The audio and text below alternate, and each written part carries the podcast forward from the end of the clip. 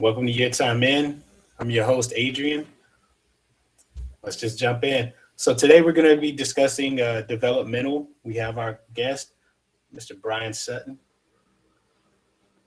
How's everybody doing? How you doing, Adrian? Hey, I'm doing good. How you doing?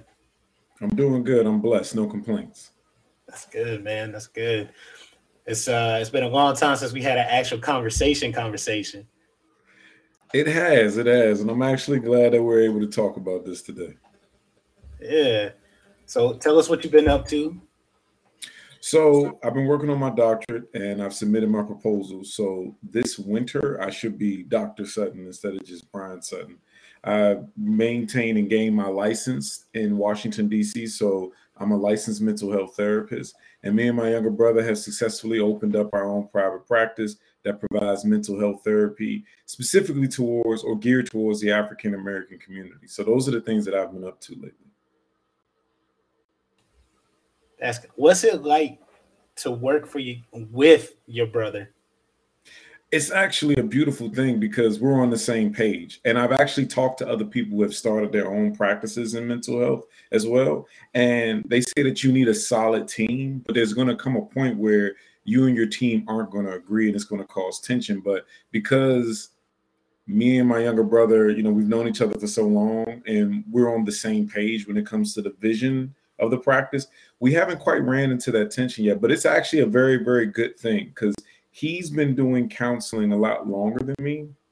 So I use him as a good resource and tool to like bounce ideas off of and to make sure that I'm focused on what I need to be focused on because he has a wealth of knowledge when it comes to counseling. Yeah, that's that's crazy, man. Uh, you know, to develop a legacy via family, mm-hmm. not many people get to do that. No, and we're blessed. It was crazy. So, so he's a licensed clinical social worker. I'm a licensed counselor. So those are two different. While they both can do mental health therapy, they're they're two different tracks towards providing mental health. But it's interesting that we went on two separate paths. We never had any intention of like coming together to do a practice.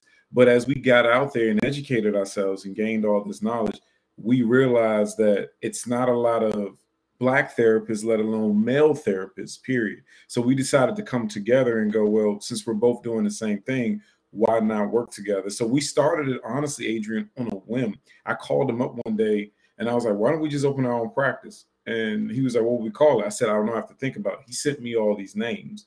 We picked one, and then I went out and filed the paperwork for an LLC one day because I was I had free time and I said, why why don't I just go ahead and start? And then when I did that, he got a logo and the business account. I got the articles of organization. We found an office, and next thing you know, it it started.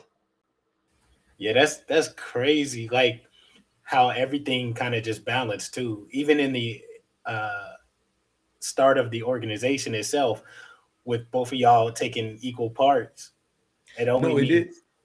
You know, it is because it started right before the pandemic, so we didn't have an office space at first and we were just going to do virtual. Then the pandemic happened right when we bought our office, so that we didn't couldn't even use it, but we were paying rent on it. And all of a sudden, you know, all things happen in God's timing, right?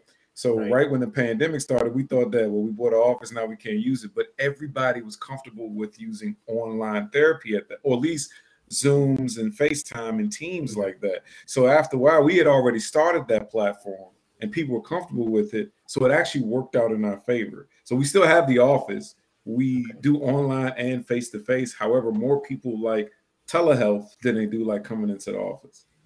Yeah, and I feel like you know, I, I, I offer both too. Like I offer virtual and I offer in person. Mm-hmm. Right now, with the numbers and everything going up, people are more comfortable virtually. But I feel like that's one of the positive things that came out of this whole pandemic because people are more comfortable being themselves in their own environment. I agree. One thing that we've learned is this is that one, it's opened it up to more people. For mm-hmm. instance, most of the time, people who, when before the use of automation, you had to find a therapist, drive there after work, come there after a long day, or try to find a way to fit it in your schedule, correct? Now, because of telehealth and the pandemic and everybody being comfortable with this type of platform to meet, it's opened it up to people who didn't realize they had access to it before. And especially with the numbers going up, it's very, very simple. It's at this point, it's never going away. People mm. are always going to have Zoom sessions, Zoom meetings. Literally, the way of life in our culture is going to change. They're going to have to try to figure out how to provide this more if they haven't already to be able to have these platforms in order to meet and speak with one another. How do you so Dr. Sutton, because we're gonna go ahead and claim that. Sutton, how did you when I met you, you were getting your master's? Correct. What was the pursuit of the doctorate? Like what caused it? What inspired it?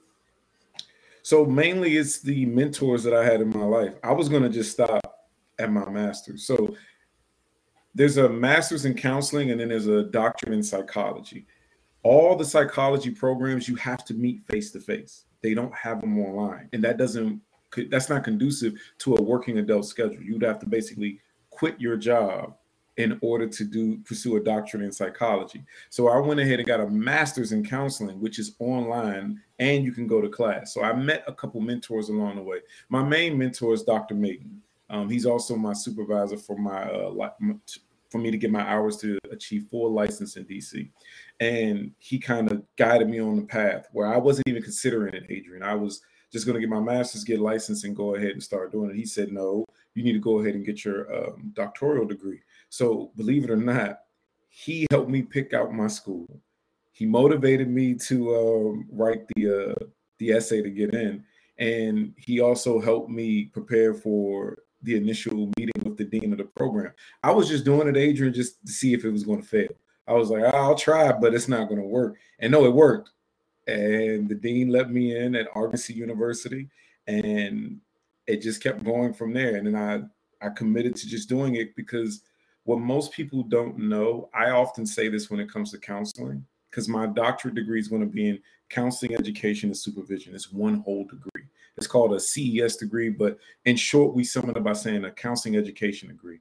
It allows me to enhance my ability to counsel, to teach and supervise.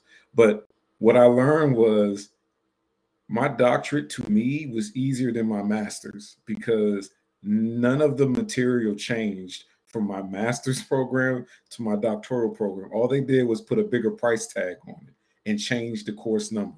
So what was, for instance, theories of counseling 500 in my master's, it became theories of counseling 600 for my doctorate with a bigger price tag. So that's how I went from trying to get my master's to getting my doctorate. And it's honestly been a blessed journey.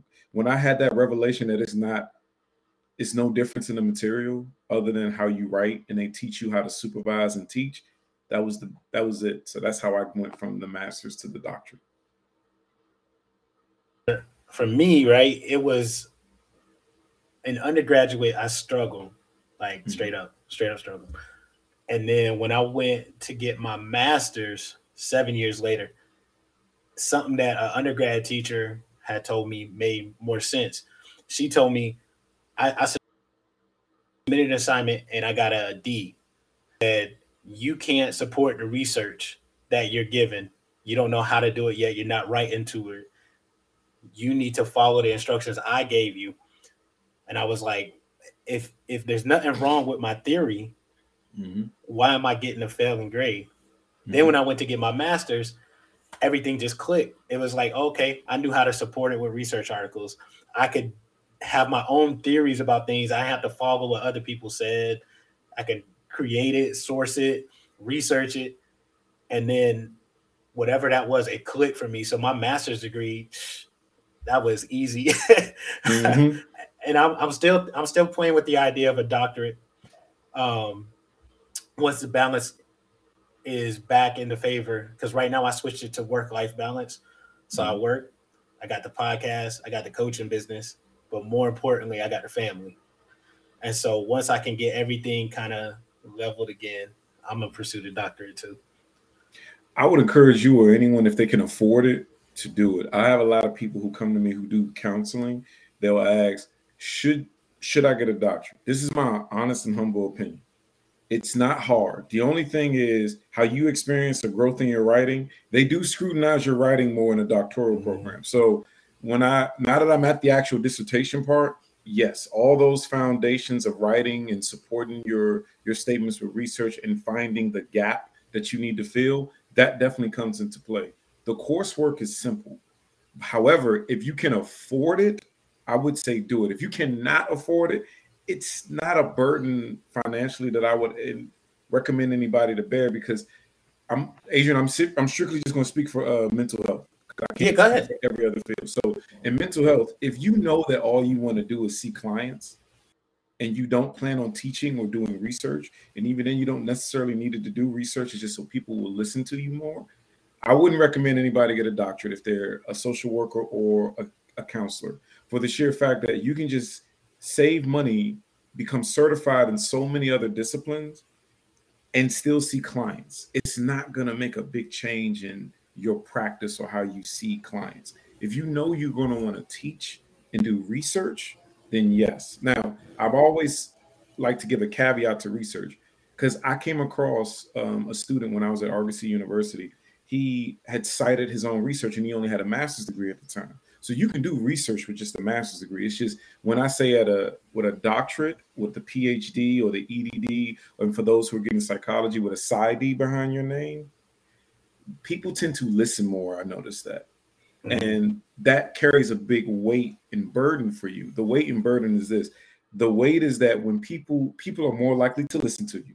So when you open your mouth, they're going to stop and hear what you have to say. The burden is you need to make sure that the next thing out of your mouth is worthwhile and intelligent. Because otherwise, it's not just you that you're representing, you're representing that whole field. Or even if you're just representing you, there are people who are going to hang on the words that you say because you've been I guess, accredited by people to have an understanding of what you're about to talk about is valid. So you have to be mindful of that burden. So if you want your doctorate, just Adrian for you or anybody else, I would say if you can afford it, do it. If you cannot afford it, that doesn't mean that you can't market yourself because you said it yourself, Adrian. You have a podcast and your own business, right? Dr. Shepard may help you in another realm, but you found a way to still market yourself, brand yourself, and get your message out there. So I would tell you that if it helps you, of course, do it. Oh yeah, I, I feel I feel like if you have another chapter of your book, like so for me, I have the coaching and I have the podcast, but a lot of people don't know like I'm certified in uh, workplace mediation, mm-hmm. and so I love conflict resolution. Like that's mm-hmm. my ultimate passion. Like if I could do anything in the whole world, it would be able to help people solve and resolve conflict. And so there's a um, George Mason has a program where you can get your doctorate in conflict mm-hmm. resolution analysis. Um, so for me, that's like the ultimate chapter. Like everything, every step would have led to that point for me.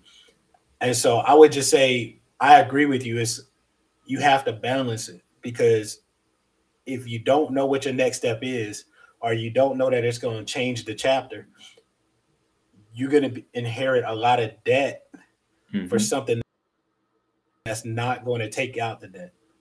So there's a balance in that. But I did want to ask you, um, mm-hmm. why mental health? Like, what got you into mental health? What was that journey? Because I know you, oh. and I know I know some of your background and what and, and what you've been right. through. So if you could just expand on like how you started on that journey. No, that's a beautiful question. I'm actually glad you liked it. It all asked that question. I mean, it all started when I was in high school. Um, I had a really good experience um, with a psychology class in high school. It was offered as a, an elective because I went to DeMatha Catholic High School in Hyattsville, Maryland. So I loved that class. And I fell in love with it when I took it, and I wanted to pursue a career in it because what I was fascinated by how the human mind worked. And then as I got older and transitioned to college, I more so wanted to get a better sense and understanding of who I am and how I work. So therefore, when it came to mental health, it was a curiosity about me. And then when I learned about the things that affected me from the neighborhood that I grew up in, um, my family dynamics and things like that, it was more so revelation came so then I wanted to try to take the knowledge that I learned about the human mind and even myself and try to help other people. So what started off as a sense of self growth transition into altruism where I wanted to use that to help other people on their journey because a lot of times people don't understand the mechanisms that make them think the way they think and behave the way they behave and feel the way they feel. So a lot of times people are often in survival mode just acting out, trying to make it through their environment day in and day out. And it either helps them or hinders them. It either progresses them or it pulls them back or it affects their relationships. So as I started to learn these things, like where you grew up at plays a factor in your mental health, your upbringing in your family, um, how you process things in your environment, traumatic situations that you may have come across, those start to affect who you are as a person. I wanted to try to help as many people as I could. But then I noticed that in my research, because a centerpiece of my research is, in fact, African American mental health. So I always tell people that at For Us Therapeutic, we can treat all people, but we specifically try to target our people for the sheer fact there are not a lot of therapists that look at us. The environment that most people who grew up where me and my younger brother grew up, we grew up in Section 8 housing, poor, on food stamps in Washington, D.C. Those are traumatizing environments that can reduce a whole lot, a myriad of mental health issues and potentially mental health disorders. So that's what prompted me to get into mental health, a self development, self knowledge, self growth journey, turning into wanting to help as many people as I possibly can, which also led me to teaching. So I also teach, and I've been teaching at the at the collegiate level for over five years. So it it grew into that as well, wanting to teach and wanting to provide counseling to people. Yeah, like um, my. Are you familiar with the broken windows theory? I've heard it, but I'm not familiar with it. So the broken window theory, uh, without being collegiate, uh, the broken windows theory is in a neighborhood where there's a lot of abandoned houses or a lot of broken windows. Mm-hmm. There's a lot more crime, uh, a lot more impoverishment, a lot less resources, access to resources. Um, and so the broken windows theory is kind of what opened me up to like wanting to help people. Mm-hmm. Like so Detroit used to have a program and I don't know if they still have it, but Detroit used to have a program if you had a nonprofit, they would give you funding to go and de- develop inside of an impoverished community source inside of that community. Mm. And I think that more places should be like that because what, what you mm. see is we see what bail bonds. Mm-hmm. We see the alcohol. Yeah. We see um, cash checks, which mm-hmm. a lot of mm-hmm. people don't understand. Cash checks actually cause more debt. Um, but the resources that you see, one are not BIPOC owned, mm-hmm.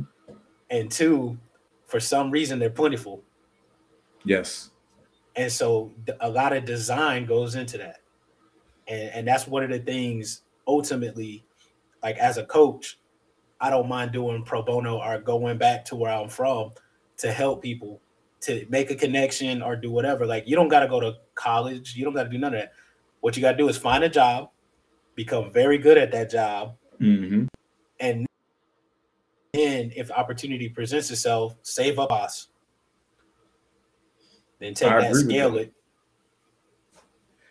no, Adrian, that's a good point. I agree with that. Those things are all in the community, and that was one of the the goals of For Us Therapeutic was to go back to the same communities that you just described and try to provide a resource a resource for people in those communities because nine times out of ten, we the reason why I say that we don't see a lot of black therapists, let alone male therapists. Me and my younger brother hear that all the time when people email us and then we do a phone consultation, they're always saying, We were looking for a male therapist, especially a black one for my son, for myself. I wanted a male's opinion about it. You hear these things all the time because of what you just said. You don't see them because people who look like us don't take that path that you stated.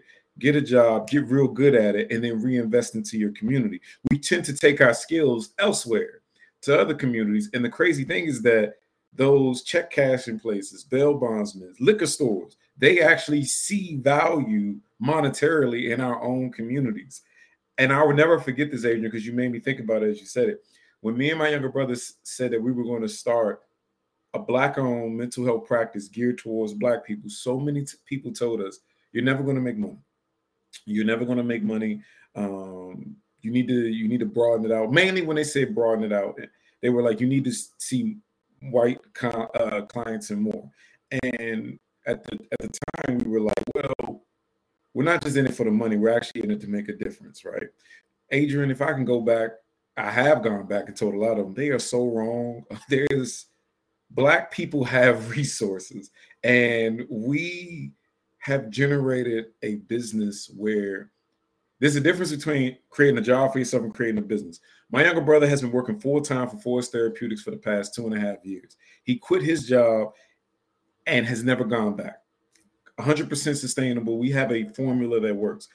I'm going to work full time for Forest Therapeutic once I finish my doctorate.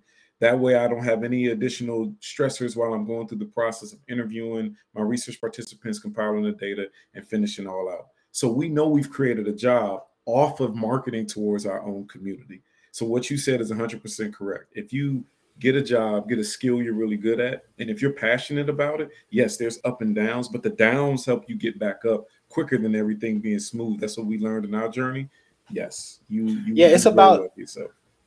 It's about just starting where you are and having a plan or mentorship or mm-hmm. coaching or therapy to get you to where you want to go if you mm-hmm. stop viewing your resources as taboo mm-hmm. or like you know what i mean? Like mental health in, in, in our community is taboo for for mm-hmm. what? You know what i mean? Like you could tap into that? Your potential is crazy. That is true. A lot of times it's, it's taboo because people are on the assumption that there's got to be something really wrong with you in order for you to see a therapist. And i find myself telling people all the time you can see a therapist for work stress. You can see a therapist for a breakup. And believe it or not, Adrian, you're right. It is taboo, but me and my younger brother have learned that our generation and younger, they're not as reluctant as the previous generation. And I think it's because the access to social media and so many people who are famous are advocating for like mental health as well. I come across a lot of people who are my age or younger who are really open to the idea of having mental health services. So what was once taboo is I'm I have a positive outlook that it's changing and it's becoming more understandable that no, you don't have to be, and I'm just going to say it while I'm on the platform, you don't have to have a major crisis to get help. Like, for instance, Adrian, you are using a business to coach people to better themselves. A lot of times I've learned that people just don't know how to access us, or they have a misconception that you got to have a lot of money or you got to find them in order to do it. I find myself trying to walk people through the process and making it as easy as as it possibly can be. A lot of it, and you touched on it earlier, is just like the marketing and the publicity. Mm-hmm. But the mm-hmm. problem is everybody has preconceived notions that they can't turn off. So now you get you get your social uh like tolerances from family, friends, the people you surround yourself with. And that's mm-hmm. why I think the inner circles are so important. So, like, if you listen to this podcast, for example, and you hear this episode and you hear us talking about the black community, share it. You know what I mean? Like, mm-hmm. it's yes. sometimes it's that simple because we, we're telling you there's avenues of getting stuff done, and you don't got to be a millionaire. No, you do. You do not at all. It's it's one of those things that all you have to do is be comfortable with asking questions and taking it taking a shot reach out to somebody, see see what their rates are, see if they offer pro bono, see if they got a sliding scale, see what options are available, and if they don't have them, ask them for a recommendation. If Adrian, oh, I'm sorry, go right ahead. I'm sorry. Go ahead. No, I was gonna say you're 100 percent correct. I always tell people when I um on my social media platform, I try to actually make it real simple for you to understand what to expect little tips that you can use, but also to always let people know that it's as easy as it sounds. It's not too good to be true. You can Google the, a therapist near you. You can find out how much they charge if they're taking insurance, if they're not taking insurance, and just call them to see if they will work with you.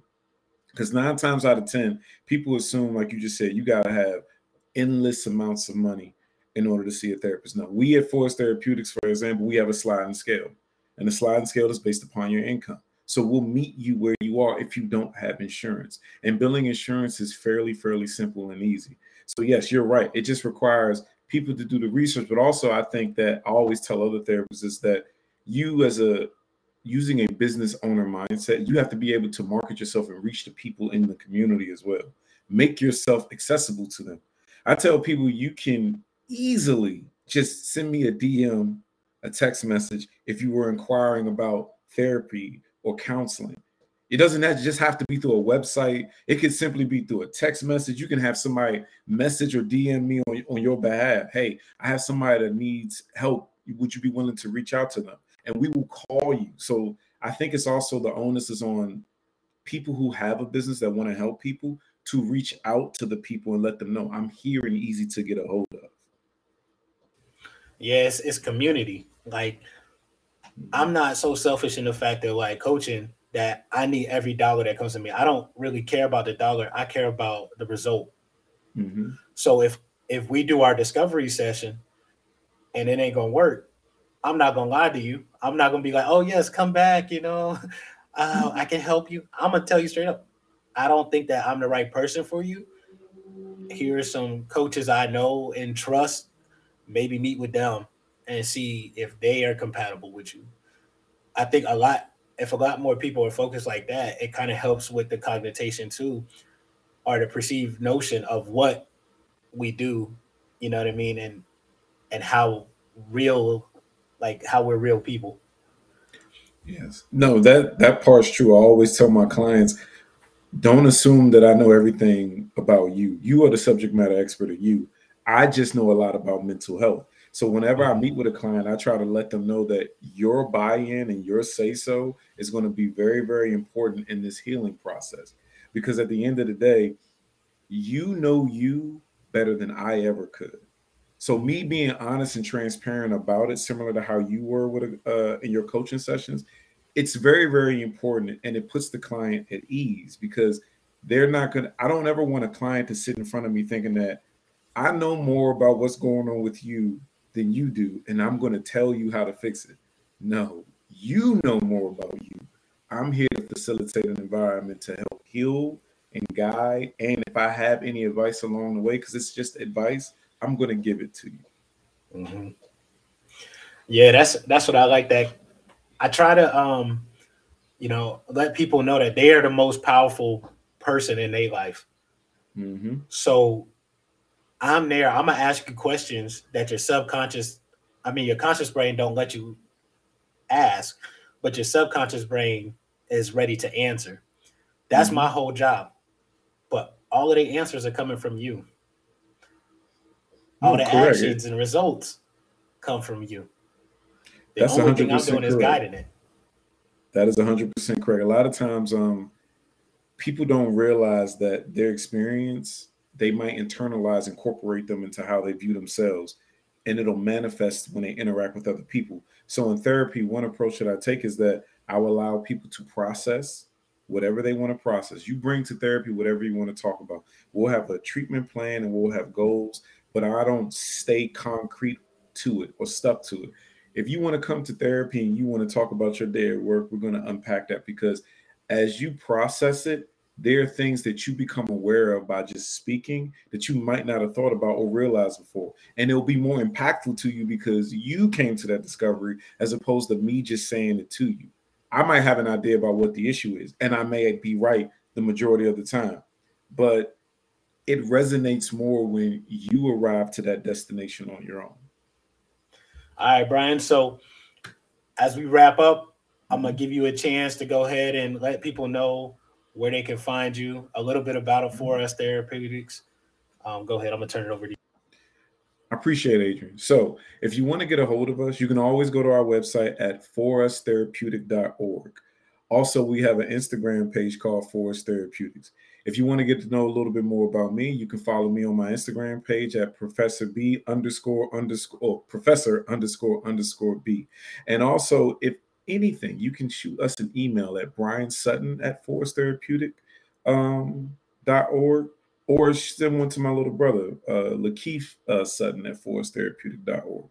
We're very easy to reach. It's not difficult to get a hold of us. As a matter of fact, I just want everybody to even just have my phone number on this platform. So if you're ever looking at this video and you just need someone to talk to as far as inquiring about therapy services or just trying to get a hold of me and just talk to me more about it, you can easily reach me at 202 642 2067. We're not hard to get a hold of. We often try to put things out there, feelers in the community, so people can get a hold of us. Um, it's a a private practice ran by two brothers, Washington, D.C. natives. So we're very familiar with the area in which we provide services at. And honestly, our goal is just trying to help as many people as we possibly can. All right. Well, thank you, Brian, for coming on. Uh, I'm gonna have you back on here because I know there's two other things that I want to unpack with you. One of, of them is the boxing. The other one is of the course. right? Of I want to meet. I want to meet Brian the pastor. So, would you be willing to come back on here? I would, yeah, but I'm not. A, I'm not a pastor. I'm gonna be an ordained minister. I just my oh, pastor oh, okay. trusts me. Okay. I, I hear that a lot, Adrian. There's nothing wrong with that. My pastor trusts me in his pulpit because he's trained me for years. And I've been going through the ministry and training program, and I'll be an ordained minister this September. But I would love to come in and talk about that because spiritual growth plays a big part in me understanding mental health as well. Okay, so September. So we see you in October. You will see me in October. That's perfectly fine. I'll be I'll be Minister Sutton by then. Okay. All right. Thanks, Brian. And of course, boxing. Sorry. No, I, I, was gonna say we could we definitely could talk about the boxing as well. Uh, okay. All right, everybody. Thank you for tuning in. Uh, it's been your time, man. It's been a blast. I'm looking forward to having Brian back on here in October and the great conversations that come with that. So thank you for tuning in. Be sure to like uh, so you can get those live notifications. All right, your time in. Break time's over.